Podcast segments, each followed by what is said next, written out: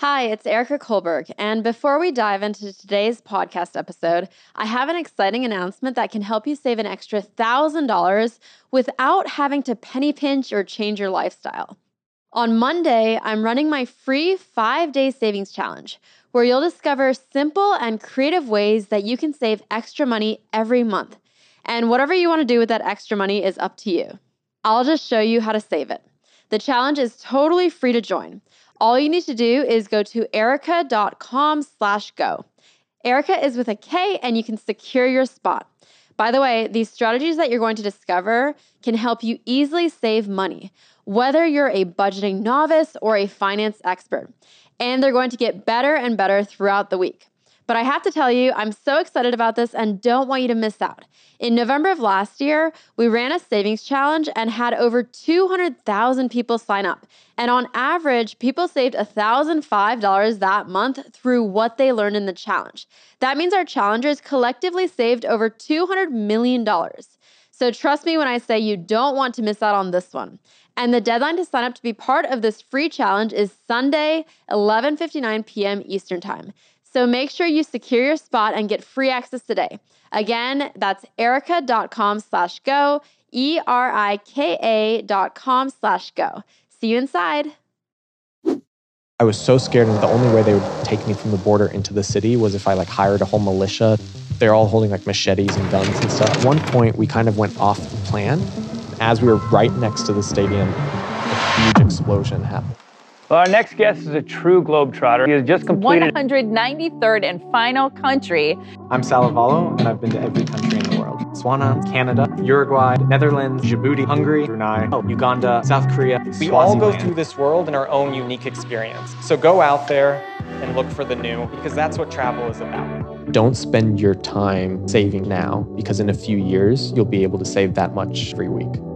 I never kept track of money but it was definitely not a trust fund. That's really good advice, actually, for younger people trying to find their career, their first job. It's just genuine excitement, not fangirling, and to you're listening to the Erika Taught podcast, the number one business podcast in the US, where we talk about entrepreneurship, money, and how to improve your life and achieve success. I'm your host, Erika Kullberg. I'm a lawyer and personal finance expert with over 19 million followers on social media. Today, I'm interviewing Salvatore Lavallo, known by many as the youngest person to travel to every country in the world. While working and studying full time, Sal had visited over 100 countries by the age of 24.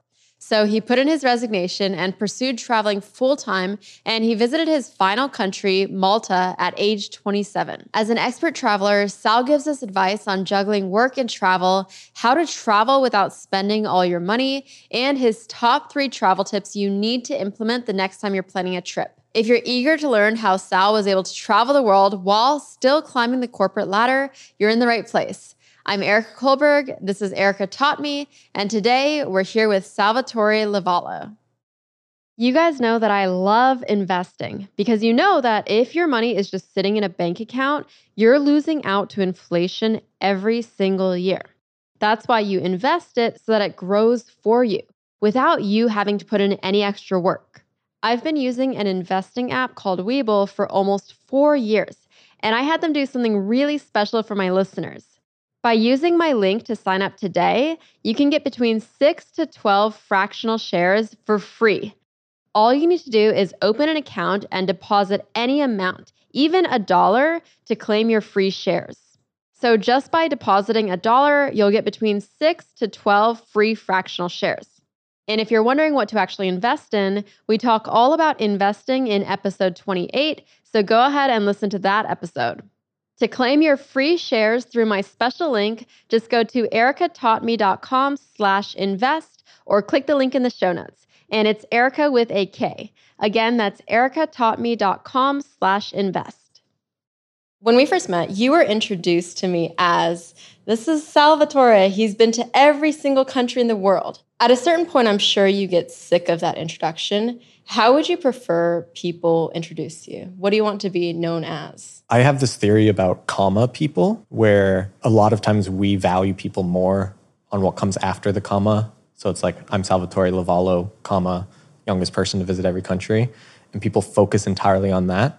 uh, whereas they forget about like who you are, and sometimes we even forget about who we are. No, I love that. And for context for people listening who don't know, can you talk about just kind of what you're doing right now in your role? Yeah, so I'm the head of foreign direct investment at the Abu Dhabi Investment Office. So we support companies that are expanding into the Emirate of Abu Dhabi. So we give like financial support um, to the companies that are expanding here, but also non financial support to connect them with the government. It's exactly what I studied, which is Yeah. thinking about how do you look at development in interesting ways and how do you help a country to develop. So, what I would rather be introduced as, that's hard. I mean, I think it depends on the situation. Like if I'm with you, I'd just want to be, oh, this one, my friend Salvatore. You know, if it's in a business context, you want them to understand why you're there, like your your job title or something. But it does get a little bit uh, tiring because you know what the next ten questions are after that. Like, did you really go to every country? What are your favorites? Have you been to my country? Like, what did you eat? You know, so then it's it's less that I'm bothered by being introduced that way, and more that I know what's going to be the next ten minutes following, which is Do people predictably ask the, like the same 10 questions? yes, What are the ones you always get without fail? favorite country, and uh, wherever that person is from. What did you think about this place? Like, you know, where I'm from. What did you think of Japan? I love Japan. I it's on. It was the first country I ever went to. Really? Yeah. When I was so when I was growing up, my parents we would do these road trips all around the states, and when I think we were maybe I was like ten or something, when we were old enough that they thought we would remember, they said everybody, each kid, pick an international trip, and and we'll you will go on that one. And so I picked Japan, and then my father said if we're going to go that far, let's also go to China. So I did a three week trip in 2004 with my father to Japan and China. And I loved it because after the Nagano Olympics in 1998, I was just like amazed by Japan. And I like even took like Japanese classes and stuff. I can't like say anything anymore, but I just thought it was so different. And that's actually a big part of going to every country was the Olympics, specifically starting with the Nagano Olympics, mm-hmm. and then seeing all the countries walk out, and then being just amazed by a place like Japan, which was so different. And so, yeah, when I was 2004, I went to Japan, my first country outside the US, and then I didn't go back until 20, 2019. So 15 years difference Right before the pandemic, right before it right closed before. up. And it was so much fun to, uh, I love Japan. I mean, such amazing food, fashion, art, uh, nature. It was, loved both my trips. So there's some drama here because at, you were 27 years old. You were the youngest person to do it. I am, yeah. But if I Google, there are some other names that come up. So what happened? So there's five or so people, I think uh, two girls and three guys, who have gone to every country according to, to Guinness, which they count layovers.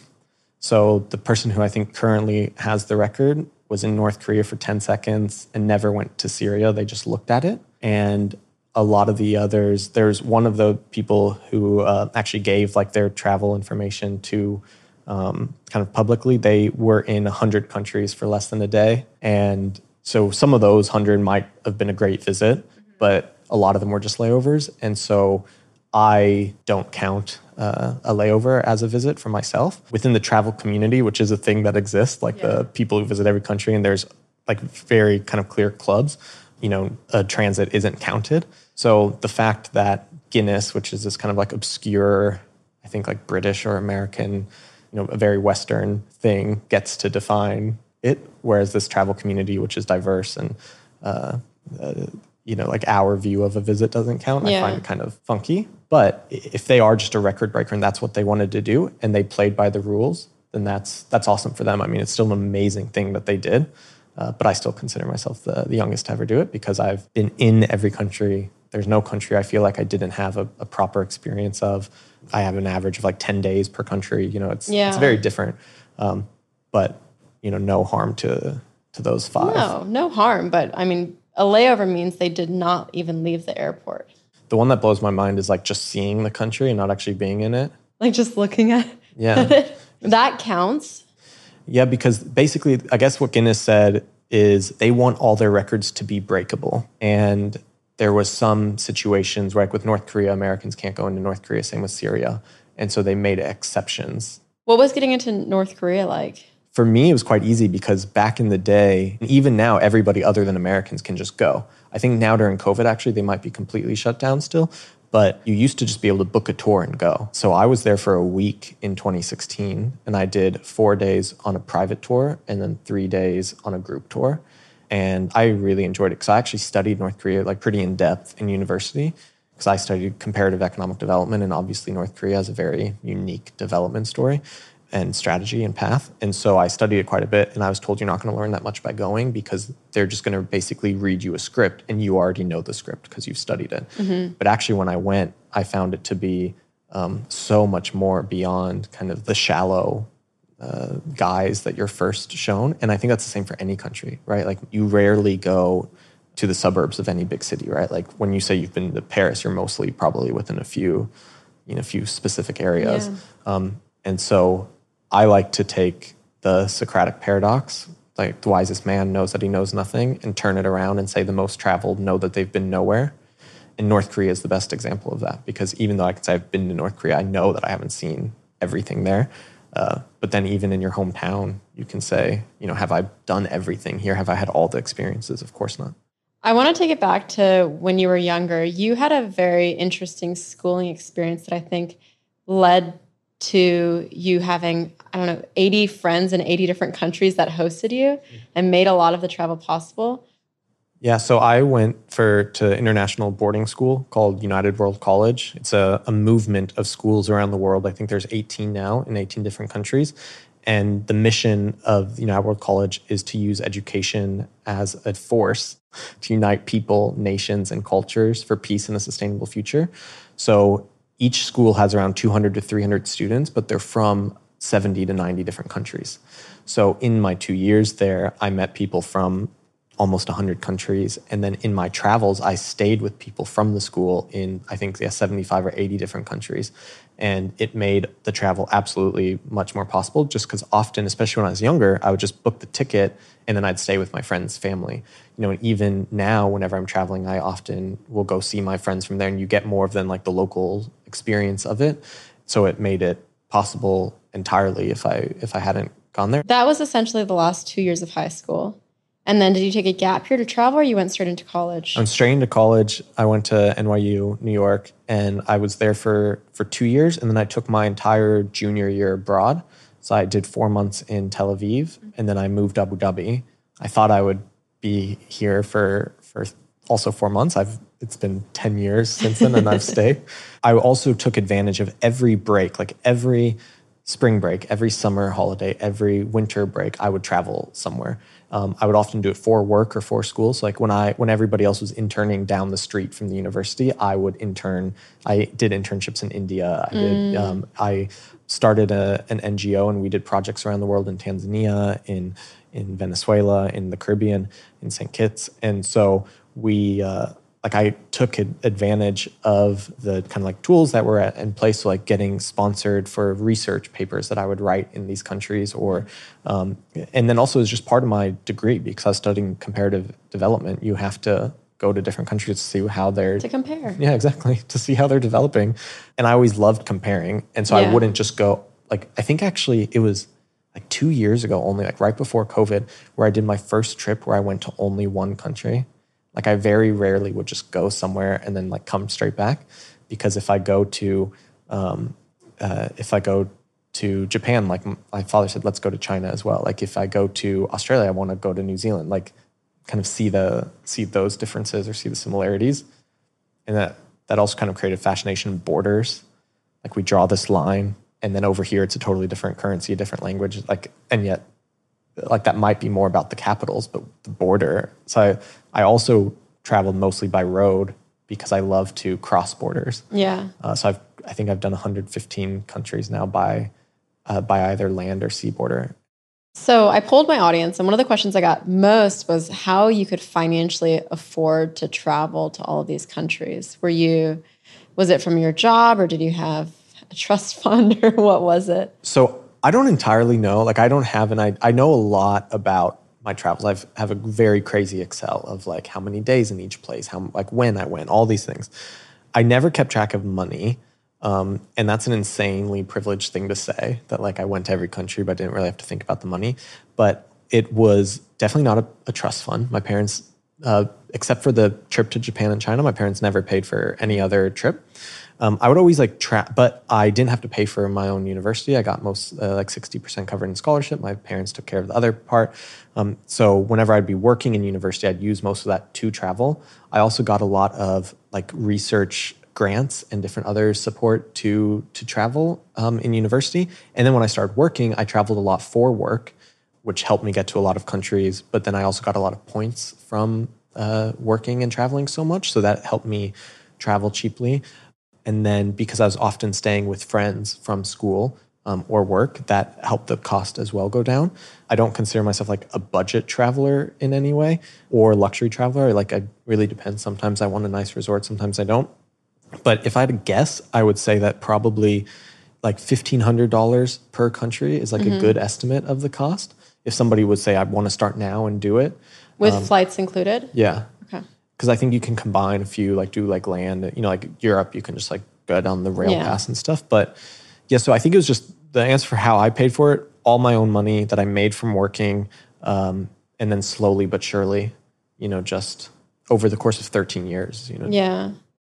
If you're listening, let me guess. You have a passcode on your phone. And let me take another wild guess and say that you have a password on your computer. But why are so many of us okay just being completely unprotected online? We have no idea who has all our personal information online and whether it's the good guys or the bad guys who might be selling your information or worse. We're talking spammers, telemarketers, robocallers, people who want to know more about you and even where you live. My sister had her data leaked online, and because of that, her identity was stolen. And it was a nightmare to deal with. We had to lock down all her credit cards just for starters. That's why I'm excited to tell you about Aura, a sponsor of this episode. Aura can identify data brokers exposing your info and submit opt out requests on your behalf.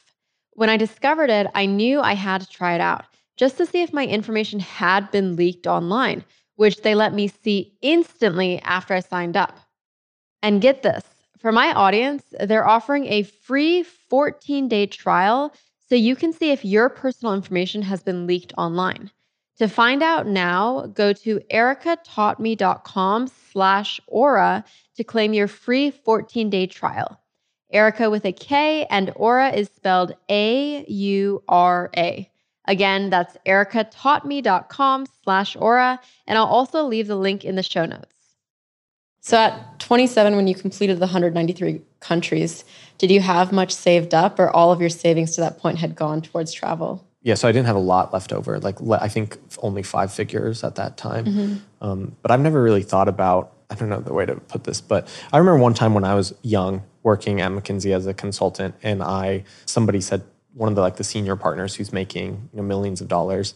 Uh, they said something which I think is really smart, but also incredibly privileged, and that needs to be also considered. He said, "Don't spend your time saving too much now, or don't affect your quality of life by saving now, because in a few years you'll be able to save that much every week, right?" So at the time, you know, like saving a thousand dollars a month would be kind of like crazy to think about, you know, when you're like younger. Mm-hmm. But then when you graduate, you start like working, maybe it's easy to save a thousand, but then maybe it's easy to save a thousand a week, you know? And so he, what he was saying is live your life like to the fullest. Don't worry too much uh, because in the future it'll be better. And that's maybe a gamble. You have to like assume that your life is getting better. But I kind of like took that to heart. I never thought like, oh my God, I need to, I did have retirement savings that was automatically happening, but, uh, if I would have spent more while traveling, I would have been fine too, I think. At any point, I would just look at what was possible. I would think, how long do I want to stay somewhere? At what level of like luxury? Um, so I did say, you know, so while I was studying and working, I think it was just I would travel enough and it was fine. When I just did the two and a half years of traveling full time, I had saved up to that point like enough and then just like would slowly like knock away at it, but I didn't get to the end. Did you go straight into consulting for McKinsey right after you graduated from college? Yeah. So that was your first ever job? Well, yeah. I mean, I'd worked a lot in college. So I did. Um, I always worked. When I was like 15, my father was like, "Now you're legally allowed to work. I'm going to stop paying for what you need and only pay for, or sorry, I'm going to stop paying for what you want and only pay for what you need." Which my sisters took as like a challenge. They were like, "Okay," like, and I thought I took it as like an insult. It's like, "What do you mean?" like that I, you know. But I then I was a lifeguard for a few years at a pool. Um, I like worked in a restaurant, like in the restaurant at um, like in my neighborhood and then when I got to New York, I taught ESL, like English as a second Yeah. language. I got certified when I was in, in boarding school, and then I taught that in, when I got older. And then I started working for the NBA in the their NBA store, like which used to be on Fifth Avenue. So I'm what? like a, I didn't know this yeah, one. I'm a Fifth Avenue. I was employee of the month, November 2009, of the NBA store on Fifth Avenue. So I'm like a How did you achieve that? I I like speak a little bit of a lot of languages, and on Fifth Avenue you have a lot of tourists, and I'm also a bit talkative, and I would I did very well with the high net worth individuals who would come in and buy like the signed balls or the signed jerseys, and so when they would come in and it'd be a German person or a Spanish person or an Italian person, and I could speak to them enough to I could sell them the expensive stuff, you know, and so In their native tongue. in their native tongue, and you know it was a little bit of like a different experience, and um, did you get a commission? I did get a commission when it was over like a certain amount. I would get a commission. Do you remember how much? I think it was like fifteen percent. I think it was. That's it was good. Yeah, I like it was nice. But then what was interesting is one day, I it was about to close. We were maybe like five minutes from closing, and this older woman walks in, and I, and the store is huge. It's like two floors. I mean, it has like a, it's enormous, and there's so many products. And I'm thinking she's not going to find what she wants in five minutes. So I go up to her and I'm like the most, the kindest like gentleman. You know, I'm like you know calling her ma'am and you know asking her what she would like and and what she wanted was like down was really far away. So like you wait here, I'm gonna go run and get it. And come. But partly because to be nice, but also because we're like closing. Yeah. and um, and she was very very specific. She's like, you know, th- I'm sending this as a gift to Germany, and so uh, it can't be wrong. And I'm like, oh, like my my mother's German, and I start speaking to her in German, and I'm you know just being like the best salesperson. And then as she's leaving, she says, if you ever want a job, like, a, or sh I think she actually said it a little bit like like ruder. She was like, I don't think this is where you should be working. Like, uh, come see me, and she gave me her card. what? And me being like, a, I was a freshman at the time. So I was like, uh, I was like, I have spring break next week, but I'll come, I'll come in two weeks if that's okay. And she's like, yeah, whatever. so she like leaves and then I go to spring break. I come back and I just go to her office. I don't call. I don't make an appointment. Like I didn't know what I was doing. So I just go to her office and I remember going downstairs at security. This is like in Midtown, like this huge bank building. They're like, is she expecting you? I'm like, yeah, she told me to come. And they're like, but do you have a meeting? And I'm just like, no. so they let me up and she's like shocked. She's like, I, I remember you, but I had no thought that you would come here. And she was like, well, the only the positions we have are you're required to be a German citizen and have a master's degree from Germany. And I was like, well, I'm my mom's German, and I'm, so I'm German, um, you know, but I'm a freshman in college. And she's like, all right, I'll give, I'll let you like shadow us for like three weeks. And I ended up working there for almost three years in the investment promotion agency of the German government. You know, so bringing American investment to Germany, and which is interestingly kind of the job I do now for the Abu Dhabi government. Um, and I worked there almost all of college. Like it, you know, I was studying economic development and to be working for the Department of Economic Development for German, the German government at the time. And then uh, I actually a couple years ago, I had to go on a delegation with a minister from the UAE to Germany, and we went to the headquarters of the entity, the department that I was working for in Germany. And I, when I told them that, they they were, I mean, they were just so surprised. Like, I used to intern for you guys in your New York office, and All because you did something good selling her whatever she wanted to buy at that time. yeah, it's like a very New York thing. I think like I, like I would do that a lot. I would just another time I got a um, a job in New York to be a nanny, a male nanny, because I decided at this point I was either going to get a job that would look really good on my resume or pay me a lot, like one or the other, because usually they're inverse. You know, And the so- Manny paid you a lot. and the? Manny paid me a lot. So I went there and it was a really fun, amazing couple in the West Village. And I would basically go and sit on their couch and like watch TV. They'd give me like twenty dollars for delivery. Like you used to have to like call, you know, like you didn't have like an app or anything. Call and I'd, you know, I'd only spend ten dollars and then I'd keep the extra ten. And um, and I felt bad though because I was doing like nothing. I was literally being paid to like watch TV. they have a kid, I assume. Yeah, there, there was a child. and they, uh, so I started being like, you know, is there anything else I can do? Like, I'm very organized. I can organize your stuff, or, you know, and I kept saying, is there anything I can help you with? And finally, one day they were like, you know, we are thinking about buying an olive orchard. Uh, we don't know where, we don't know exactly what that means, um, but can you help us? And I literally the next day, I stayed up the entire night, put together this presentation of like where the different types of olive orchards are, what it would entail to buy one, to own one, etc. That same day, he said, "You're no." The father said, "You're no longer the Manny. Like you're now my investment assistant on this specific project." What? So like what you presented me was better than what the consultants we had hired had shown me, and so. For the next few months, that's what I did. Is I worked, and then I tra- I was 19, I think, and I traveled to Argentina uh, to shop around different olive orchards on behalf of this family you know, again, it was just I started as a Manny, What? but then I, and so then uh, You know how to work your way up very quickly. well, I mean, it was uh, they ended up not buying it. They were supposed to come on the trips, and somebody got sick. It was like a whole thing. But yeah, I'm like just like these weird experiences. Like even here, when I first came to Abu Dhabi to, to work, I somebody asked me, "What do you want to do?" And at that time, I I said I wanted to be in consulting because I had found online. I think I was searching economic development jobs, and some there's this firm that said like we solve the world's biggest problems, and I was like, I want to do that. And it was like a development focused consulting firm called Dalberg, who still do amazing work, and I was a freshman and I emailed every like week or something the different people in the New York office saying, "Can I just shadow you?" They're like, "We only hire people like graduates from Harvard, Princeton, or Yale." You Sorry, are- NYU. Yeah, you're like a freshman. Like uh, you know, it's like you're not a graduate. Like, let me just shadow. Let me do anything. They're like, no. And I even had like my scholarship would pay. Like they didn't have to pay me. I would get paid by the scholarship. Then they had a Nairobi office, and I was doing a project in Tanzania. So I emailed the head of their Nairobi office saying, "Can I, can I please work for you part of the summer while I'm in Tanzania doing this other thing?" They and they were like, "Absolutely not."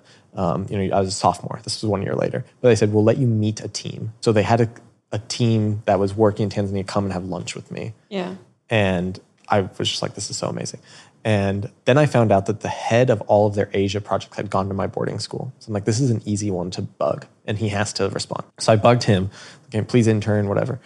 So we found so that we were going to do like a winter internship, but it ended up being like some. So I ended up like going to India, working for this company that I had been thinking about for years. At the end of it, they said we're we're still a pretty small company. You know, you can come back here and work if you want in India, but um, we think you should get trained at one of the bigger consulting firms. So uh, I had done an internship as well with Booz Allen Hamilton while in Abu Dhabi. So I'd done a little bit of consulting, and then I um, so I thought about okay, I had offers from Dalberg and Booz Allen Hamilton. Where would I take instead? And then the only one I was interested in really was McKinsey. So I applied to McKinsey, and then I worked for them for for three years, and that's kind of how I got into consulting was bugging every single person at multiple different offices of Dalberg until they let me meet them and then work for them.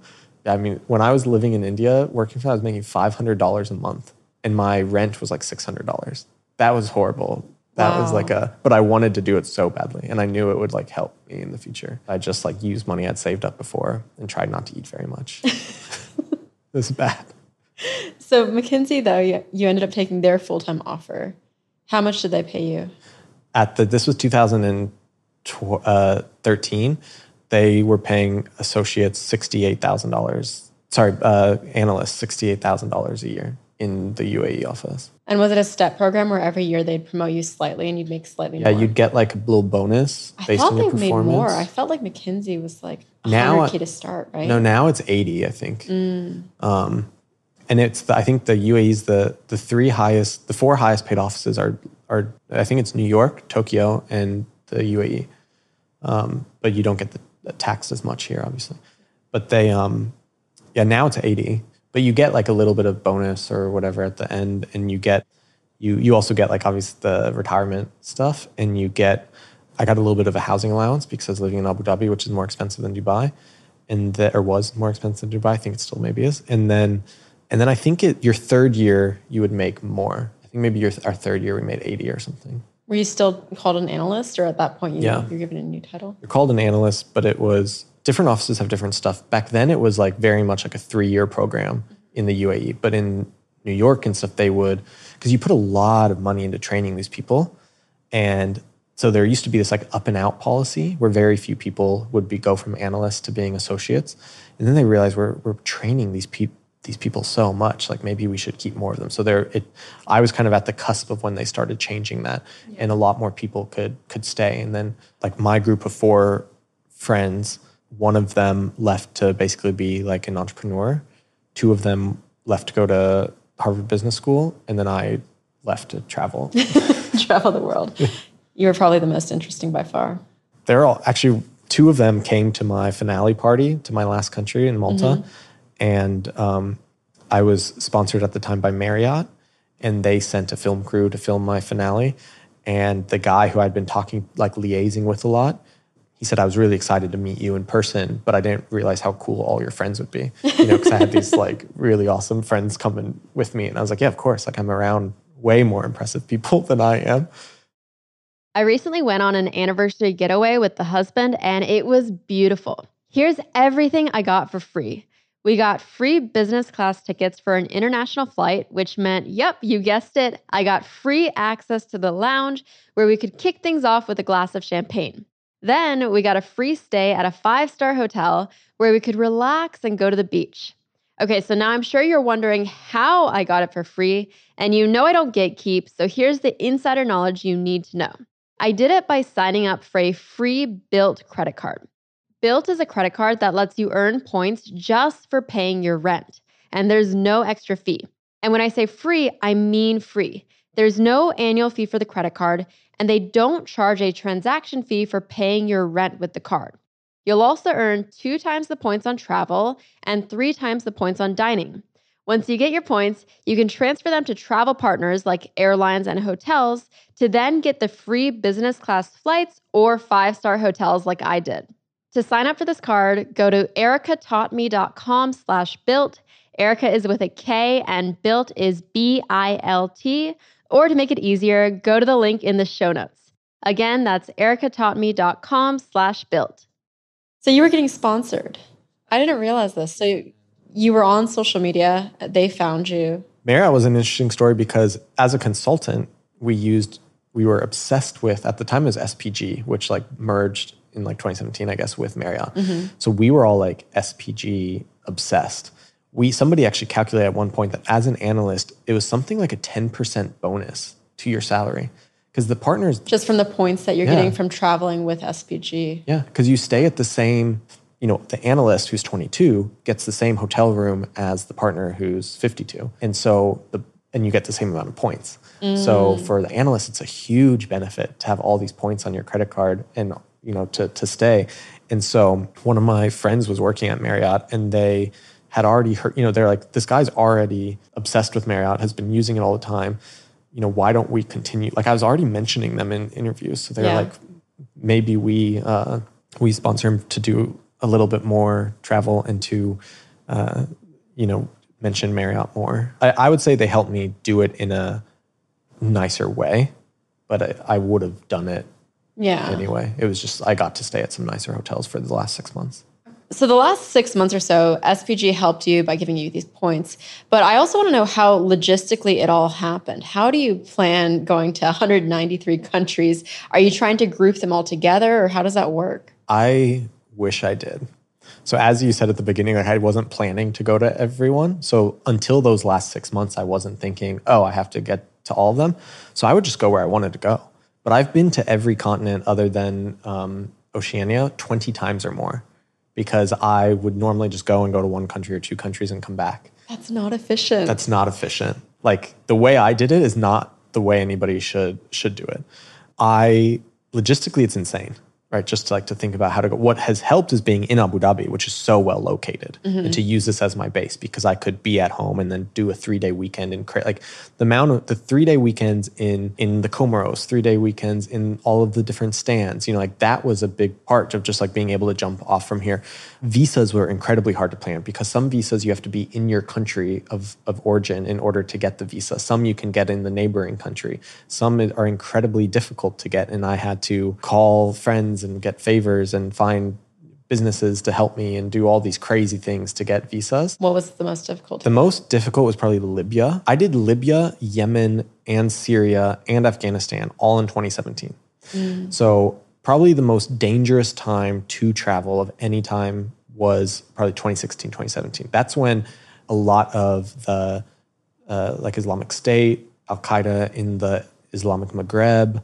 Um, there's also different diseases were happening. That's probably when there's the most uh, like varied terrorism attacks around the world happening. So figuring out where to go and stay safe and where how to get in and it was it was very hard and it takes a lot of planning and flights and like do you have the visa of the place where the flight is connecting and luckily I have an American passport and I'm living in Abu Dhabi so it was easy to to like jump off from here and figure it out but Libya was really hard because I went in 2017 Americans couldn't go so I had to get I had to have a Libyan friend who I used to work with his like cousin got me a business visa but then it kept delaying. So I went to Algeria. I thought I was going to stay there for six days. I ended up staying for a whole month just waiting, waiting, for the Libyan visa. Luckily, I found these amazing friends who I'm still friends with. I ended up moving from the hotel into their house. Uh, I love Algeria.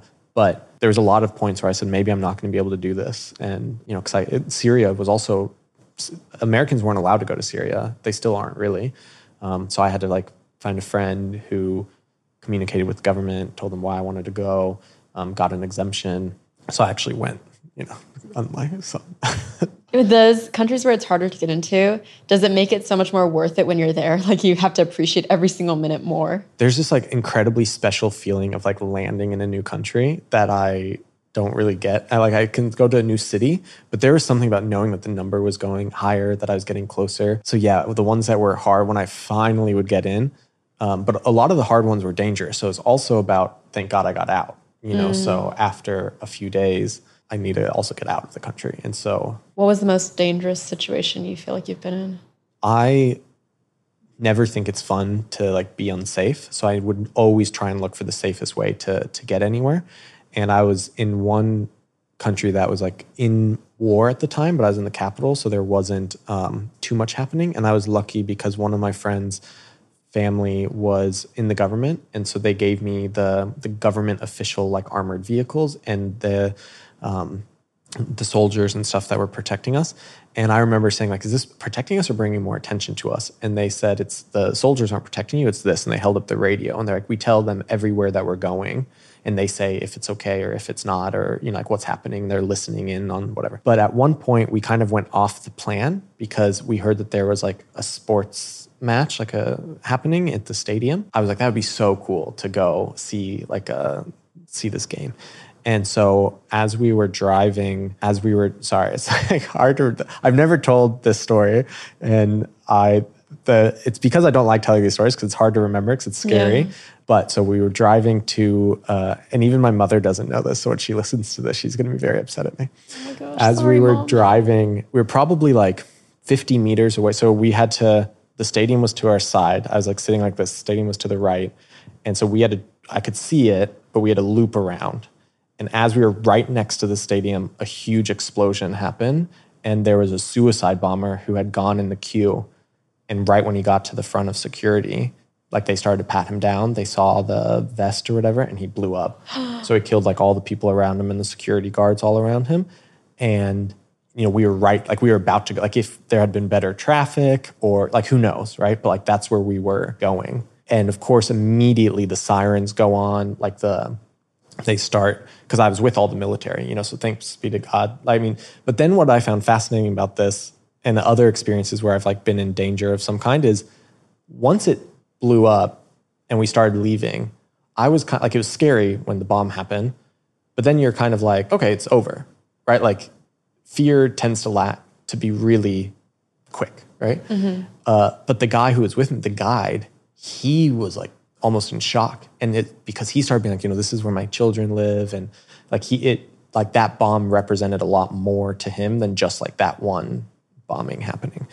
But for me, I was kind of like, okay, like we're fine. Like we're safe. Like I like went on with the day. I wonder if that was your coping mechanism. Though. Yeah, I think so. Like I bet you were in shock. Yeah, I think it was just like you. Do, it's like a you don't expect it to to happen. And I think also I had another another time like a, a separate like but similar version where and I where I was um, in between Burkina Faso and Niger, which is a very da- at the time very dangerous and still is actually um, a lot of AQIM forces are there in this specific road, and I was so scared, and they the only way they would take me from the border into the city was if I like hired a whole militia to like keep me safe. But it's like when you're so I was in this little car and they wanted me to be in the middle so nobody could see through the windows that like there's a white guy in there. Mm-hmm. And but they're all holding like machetes and guns and stuff. And I'm like, are they protecting me or like I don't like I don't speak their language. Like I like I was told that these guys are going to protect me and take me, but I didn't know. So I was like praying and I was like kind of just sitting there like just I want this to be over. I want this to be over. And I remember we were. Um, we stopped at one point and I looked up, and this is like in the middle of nowhere in the Sahel. And I've never seen so many stars. I mean, it's one of the most beautiful things I'd ever seen. So there's absolutely zero light pollution. And it was like maybe like 10 seconds of being like, wow, that's beautiful. And then I was like afraid again. And then when we arrived into the city and they were like, you know, thank you so much, or like whatever, I realized I had just spent the last like six hours being afraid and nothing happened. Yeah. You know, and so it's kind of like fear is you should take as much um, caution as you can to be safe. But when something happens, it's usually quick. You know, like you you end up spending more negative energy around fear than you do actually being afraid of something happening. And so I think that was a good lesson of like how to keep like a positive attitude while traveling. But yeah, it's like really scary. Like I can still picture the the bomb. Did you feel it in any way? Did the car shift at all or I don't know if it's like the car, like me physically moving, you know, but uh, and it was just like this, and obviously all the cars stopped. I mean, it was it was just a lot really fast. You know, like the bomb happened. It's such a surreal thing that I remember a few times, even like a couple months ago. I remember I like Googled like the time, like you know, the location and the date and like suicide bombing just to be like that did happen you know like and it it did like it was but i think it's just that it seems so surreal that i was like that can't I don't know. It's uh But that didn't change you your plans or anything at all. Like I feel like I might have gotten shaken and wanting to go home. Yeah, I know. I think I um yeah, it did. I think I realized that I wasn't going to think about it very much. I wasn't going to, I, I think I knew immediately then that I wasn't going to ever tell anybody until I was on Erika's, Erika's uh, fine print podcast. But the, uh, I remember, cause that's when I was most active on like Instagram and stuff. And I remember being, I'm absolutely not going to post this. And the reason why, and I, cause at the time my tagline was promoting the beauty and positivity of the the little known or negatively perceived countries because I wanted to only show places that either you've never heard of or you've only heard bad things about. Yeah. And where this happened was a place that if I would say to people, "Oh, this happened to me here," they'd be like, "Oh, of course." Yeah. You know, but actually, like the times where I've felt in most danger tend to be like in cities in the Western countries, like in Philadelphia or like, you know, in London. And so I'd rather when I'm in a country that is war torn, I'd rather show like the beauty of the people or the food or something because that trip, for example, I had the some of the best food of my life. I was hosted by like a friend's family, like very, very kindly. Like I went on this gorgeous tour of like the nature and every, I mean, it was just such a great visit. Mm-hmm. And that like five minutes of negativity, like is, and I've told stories of that trip many, many times, but never that five minutes because it seems like the least relevant five minutes of the trip. I think that's very admirable what you're doing, where I've listened to so many podcasts that you've been on, and you've never once said a bad thing about a country. And I do like that approach. That five minutes was an isolated incident, and you don't want it. If you say, if that's why we're not going to reveal that country name, because if you reveal that, it taints a lot of people's perception of that country. Yeah. And it's like you, even as humans, it's the same the way that say it's like you need 10 compliments to make up for one insult. You know, like you'll go, like you'll cut your hair and you'll have everybody love it, but one person and then you're just like god like that one person said it you know? And then you're just and i think it's the sometimes the same in travel. People i think people also expect ne- negative experiences mm-hmm. to happen. And so many people in the world are are good. I remember once i was at a border i was robbed. They took all the money that i had. And so i kind of was stuck. But then somebody bought me my bus ticket some when we stopped somewhere somebody got me tea and then when we arrived somebody got me taxi to a hotel. And so i remember i wrote that um, that night a post where i said thank you to the person who bought me this and to the person who got me this and the person who got me this um, and i hope whoever like took my money uh, like that you do good with it or something. Because i was like you know what? I can focus on this one bad person or i can be like wow these three other people helped me and I think too often we're like we think about the story that will stick more, and uh, but then you're just being regular, and who wants to be regular? Where should we go? Anywhere. I think we should go like fun places around, like here that you wouldn't think to go to, like the stands. Maybe somewhere you can come to my farm in Tanzania if you were able to. Uh, oh, we need to talk about your farm. Yeah. So Tan- one of the- like so Abu Dhabi's home, America's home, but also Tanzania is like kind of my like special place. I when I used to run an NGO in university, the first project we did was in Tanzania in this small village. And what's funny is we were actually supposed to be in another village in like a month before. Like, hey, do you mind if we shift? And I was like, "Ah, that's totally fine. Like, you know, completely random. And I just like fell in love with this place and the people. And it was such a different world at the time. It's all, it still is all dirt roads, but there was no real electricity, no like cellular network or anything. I mean, it was just so remote and separate. And I felt like there, the people cared about like if you were nice or if you were not nice. Like that's how they decided if they if they liked you or not. And I remember that at that time is when I was trying to get that um, that meeting with that consulting team. And I remember email and I had to like you know sell myself. I had to say you should meet with me because I'm this this this this and this. And then in the village they were just like if you're smile we're nice if you're you know. And I loved that. And so I've gone back every single year since then. I now own a couple farms there. So I give all of my my zakat, like the Islamic charity, every year to Tanzania to the people there. And so with that, they've used the to um, buy a couple farms. We have a bicycle shop. We have like a clothing shop. We're building. Um, it's like a soda shop. So we're doing. Uh, there's lots of different businesses and like my friends that I've supported there.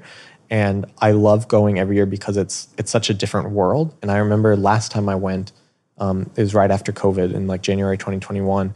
And one of the girls that I work with, she's like, "Oh, it was really funny when you're posting from Tanzania." And I was like, "What?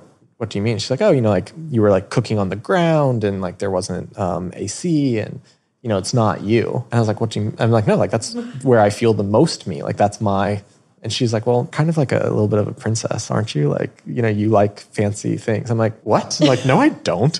And she's like, eh, "Like," and then I was like, "Oh, it's so interesting that like I'm super comfortable in like you know high end like luxury in the in the UAE, um, but also I love going." spending 10 days or even like i used to go for a month at a time when i didn't have a job like staying in the village no electricity just being kind of like relaxed and that kind of like dichotomy is fascinating i think too like Yeah. that I can be so happy and so at home in in both of those situations. But the fact that she was like, no, it's not. I was like, So for those last 40 countries where you had quit your job to go full-time travel, did you not plan all 40 at a time? You just did like one or two? Uh, absolutely not. My last four countries were on four different continents. Like I was so like when I tell you that I it was not efficient the way that I did it, it was not efficient. So people should not be listening to you for advice on how to plan 193 I can countries. like plan a great trip for you, and I like I learned a lot. But I think it's because what's fun is to see places at different times. So if you're trying to go to every country and you go to all of South America in one year, and you're like, oh, I've been to South America. It's like, well, you you've been to every country in South America in 2020. yeah. That's not the same as in 2030 or you know 2010. And so I love to see that like time difference. You know, like I said, Japan, like t- 2004 until 2019, like what a crazy difference. And China, even more so. I went back 12 years later, 2016. And so that's and when people say like, is there any country you don't want to go to? I always say no. I would go back to every country, and they think that's a, a annoying answer, but it's because I change, the country change changes, and the people that I'm travel with also change. So What about travel advice then? but I'd say the the number one thing, which is more of like a mindset, is decide what you like and do that. So when I travel to a new country, I always look up the best food, the best tea place, the best ice cream, the best art gallery. Um, I like to, you know, try the local food and like meet people. But I have friends who they always eh, oh, and I love to see sporting events. I always see if there's a sporting event or like an opera or like some kind of like event going on, and that's what I will do while I'm there. Um, but different people have different things. Maybe they want to um, like only see art, or they only want to eat, or they only want to do adventure stuff. And so I think it's just about make each trip like your own trip. Like don't think that there's one itinerary for going to Kyrgyzstan. You know, Yeah. you can do you can have like a very personal trip there. The second thing I would say is you should probably book earlier, you know, and like do do a little bit of research, but not too much, because the most fun part of traveling is those surprises. So if you have like all of this like scheduled, and if you know what you're going to see, and you've like watched a hundred YouTube videos about the place you're going to go, you'll you'll have a lot of preconceived notions and Yeah. preconceived ideas of what you're going to see, and then you don't get like the fun excitement, which is what travel is. We don't like travel because we like to get on planes and like you know be uncomfortable for ten hours. We like travel because we like to to explore the foreign, to like learn new things. And so find the things that you're excited about learning about and like make your trip about that. I'd also say don't think too much about like your comfort zone or like lack thereof. I think people feel like they have to be uncomfortable when they're traveling, but you definitely don't. I mean, you can, um, you know, push the boundaries of it, but don't go outside of it if it's something that will like ruin your your trip. On like money, I think you should like never. You should try not to like traveling doesn't have to be stressful financially, as long as you're thinking about okay, like look at the budget that you have, whatever makes you feel comfortable to spend on it and then think about how far do you want to go, for how long, and at what level of luxury. And decide which of those is the most important to you.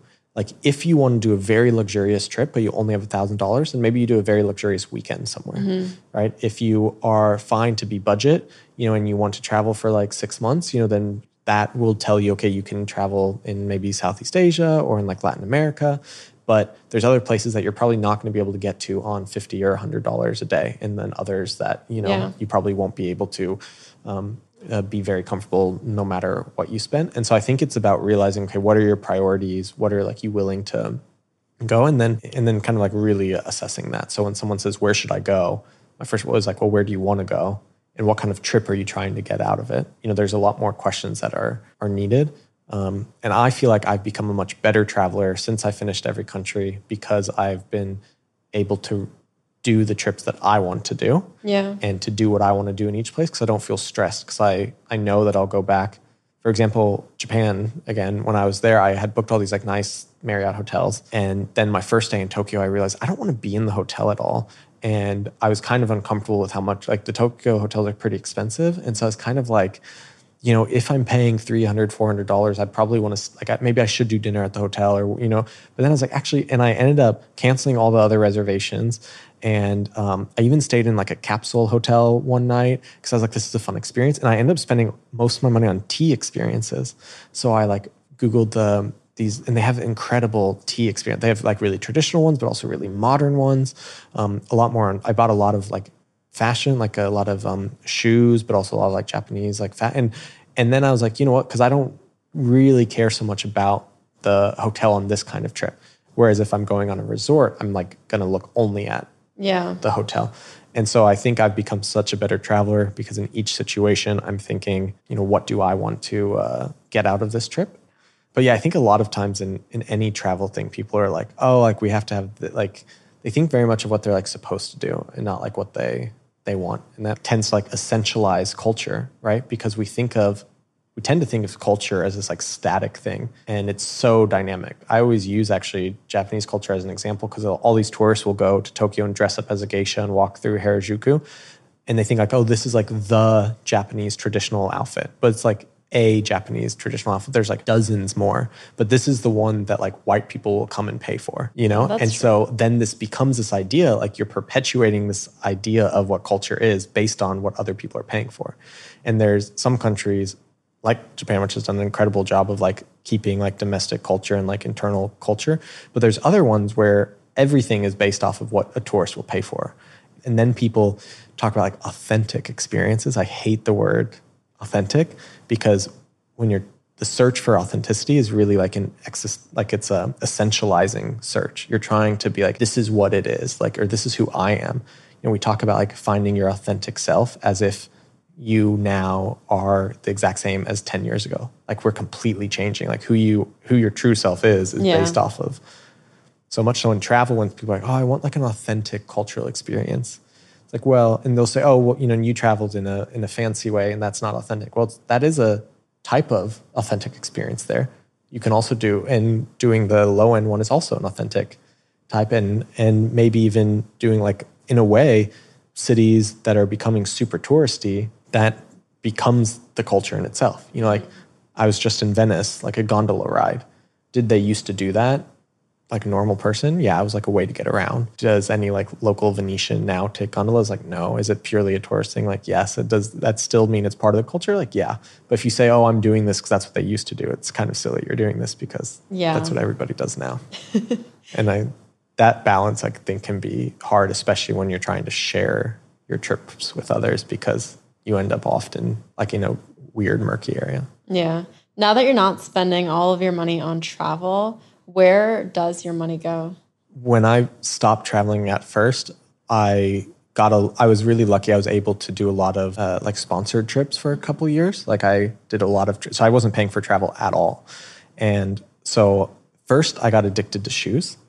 I bought a lot of shoes in 2018, and then I uh, started collecting watches. I really love world timers, which is a specific complication that like shows you different cities around the world. So it kind of connects me back to the travel stuff. Yeah. And so I'm always like looking for new world timers and uh, and some other different types of watches. But uh, and then a lot of art. I buy a lot of art. Like you've seen my I know home. your house is beautiful. It's like a museum. I love it. Just makes me happy. Like, and it's funny because for someone who for two and a half years didn't have a home to now have like kind of a pretty big aesthetic focus on my home, it's like interesting. Are you thinking of those as investments or? Yeah, I think some of them. I mean, like what with art collecting and kind of the same with like watch collecting. I say that you need to follow the three P's, which is you have to love price, the piece, and the portfolio. So the price you have to love because it needs to be something that you feel like uh, either can like return you money or that you don't care that it won't return you money, right? Like you need to be okay with it and not look at it as oh this costs this much. Mm-hmm. You have to love the piece because you're going to live with it. It has to be in your house. You know you have to think it's beautiful, but you also have to love the portfolio because that's also where a lot of the value comes in. You know if you see one beautiful piece, but then you see the other works that the artist has done and it's kind of mediocre, then you know you're you're buying a part of that that artist portfolio and so having one piece usually it's about not only the actual piece but what it represents and when other people you know will like see your collection and they'll be like oh i have another one from you know like you in a way it's um it's very much what nfts are like looking at now like you become Yeah. a part of a community like you're somebody who has this artist and so you want to find ones that have that community around them that like other like collectors have and so that's always been like my focus in art, but it's it's always about like loving each individual thing, getting it for a good price, and then um, like collecting specific artists that I like enjoy my relationship with them or the the story that their portfolio kind of tells. You know what's funny is for art investing, it's actually very hard to break into and to befriend the right artists. But I was thinking of all of your stories, how you you basically hustled your way into these different positions. You're essentially applying that to the art world now, I think it's yeah, I guess I- right? Like, did you ever think of it like that? I guess it's you know I think looking back on it, it's easy to think of it as like as hustling or like the way I tell the stories, but I shouldn't networking. You were an expert networker. yeah, Let's net- say that. Instead And I think, yeah, exactly. So when I've been told that before, like, oh, you're so great at at networking, whether it's for work or in the travel or whatever. But I think it's actually comes. It starts with a genuine curiosity. Mm-hmm. Like I don't go up and talk to someone that I don't want to talk to. You know, so like when I'm networking, it's because I'm like I'm actually interested in that person. yeah. Um, I also think there's like a confidence in it, like thinking that it, it goes both ways. Like if you are like fangirling over somebody, they don't see any value in in you, right? And so if you're going for like a specific reason, like business or like what, like they need to get a value from you as well. It can't be one sided. And I think that's kind of where it's come from. It's like if you're genuinely interested, that's how it should always be, right? Because you should only be working in stuff that you're excited about. Yeah. And so you should be genuinely excited to meet someone who's like the boss of the business that you want to get into because they're the boss of, of that business. But you also have to like have that confidence to be like, I'm like relevant to this at the same time. That's Maybe really is good advice, actually, for younger people who are getting started off trying to find their career, their first job. Is just genuine excitement, not fangirling, passion about something, and, And confident being that you're bringing confident enough to go in it. there.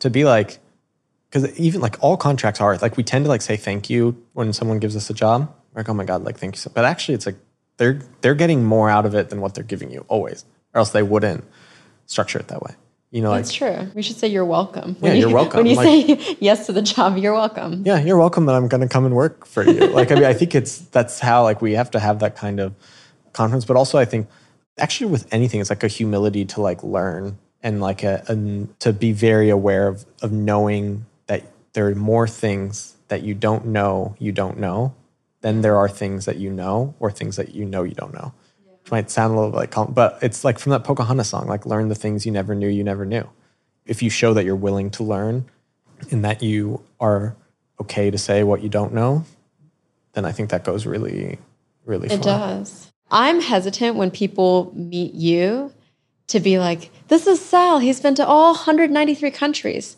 Because I know in some ways you feel pigeonholed into it. Almost it's like a, I don't know how you would describe it. It's like a, a party trick. I think you become the party trick. Yeah, I think it also is something from like five years ago. Like if I was actively traveling, it would be a huge part of my identity. It was then. Yeah. And now that it's, I'm very rarely in a situation where that's the most relevant part. You know, like often now, like I get introduced by like my title at work, and that tends to be like more, and that's like fine, like that's relevant in the situation. But I feel like when you're when you're introducing somebody like with like the what's after the comma, you're trying to say like, this is how we give this person value. Like this is what's cool about them. I've also seen this a lot with um, celebrities that I've like done business with who are still known now for something they did 10 or 20 years ago and that's like so not the focus of their life anymore and it's it's kind of like sad to see that like pigeonholed in that that kind of way i think what i would like to be thought of now is like someone who has worked in economic development in very like different ways because i feel like that's like what the path has been like from the boarding school to the university to the travel to my professional. Like it's all been based around one understanding that development is not just increasing economic indicators but it's increasing quality of life and we all define that in different ways. And if i can be like part of getting that to be the understanding whether it's from the investing that i do now or the people i talk to or like the stories that i tell that would be like what i what i want because that's kind of what all the different things have always been connected to is that improving our life isn't only like economic and we have in different ways and i think that's what i would like to be focused on took me a while to get there So I have some fun questions from the audience. Actually, we're gonna do like a rapid fire. Okay, I round, love it. okay. Where's the best pizza? either new york or napoli What if you had to pick one? uh, new york How many years did it take to travel to every country? 13 What's your favorite credit card? chase sapphire reserve Are you really the youngest person to travel to every country? yes Because why? because i actually went to every country i did not transit or look at countries or stay for only 10 seconds Lovely. What is one thing you do in every country? dance What kind of dancing? any whatever the, da- the dance is i love dancing and i Oh think- yeah. Yeah, I used to be like a big dance, like a like I get paid to dance and stuff, and and I yeah everybody dances, and I think it's uh I love to like see the the new kinds of dance. Did all of that travel make the world smaller or bigger to you? I think smaller in terms of accessible. Like I feel like the world is accessible and bigger because you just realize there are seven billion people who are all living twenty four hours a day, and just the the sum of all that experience is is literally unfathomable. Yeah. Where do you call home? Abu Dhabi, Tanzania, and New York. Do you feel like having a life partner is important? Yes. So if you know anybody, anybody, all the cameras. Are you single? I'm I'm single. I'm looking uh, for a life partner. Perfect. You got that, everyone. So hit me up. Maybe that can be the next podcast. We'll do like a dating show. Have Yes. everyone lined up for you. Yes, like just well, I feel like I'd have to line up for them. I like, you know, I'll just see who your guests are because I'm, you know, I want to. I love like a really like a powerful, like amazing woman. Like I, I get really excited when they're We're gonna have lots of powerful women on the podcast. exactly. That's what I mean. Where was the best meal you'd had while traveling? Uh, probably Japan a few times. Like the yeah. Are you just saying that because No, it's me? I love Japanese, Japan and Afghanistan. Amazing food. And Italy. I love, yeah. I have a, I eat, love eating. So Japan, Afghanistan, Italy, some of the best food. Okay, let's leave it with top five countries to visit. If you could visit only five countries, I would say the UAE for sure, most diverse country, people from all over. Uh, Tanzania, uh, Algeria, probably the United States, and Japan. Okay, sweet. Yay! Thank you. I hope you enjoyed today's episode. I'll link Sal's Instagram in the show notes, so be sure to go check it out. And also, it would mean a lot if you could take just a moment to leave a review for the podcast. It really helps support the work that we're doing. Thank you for spending your time with me today, and I'll talk to you next Tuesday on a brand new episode of Erika Taught Me.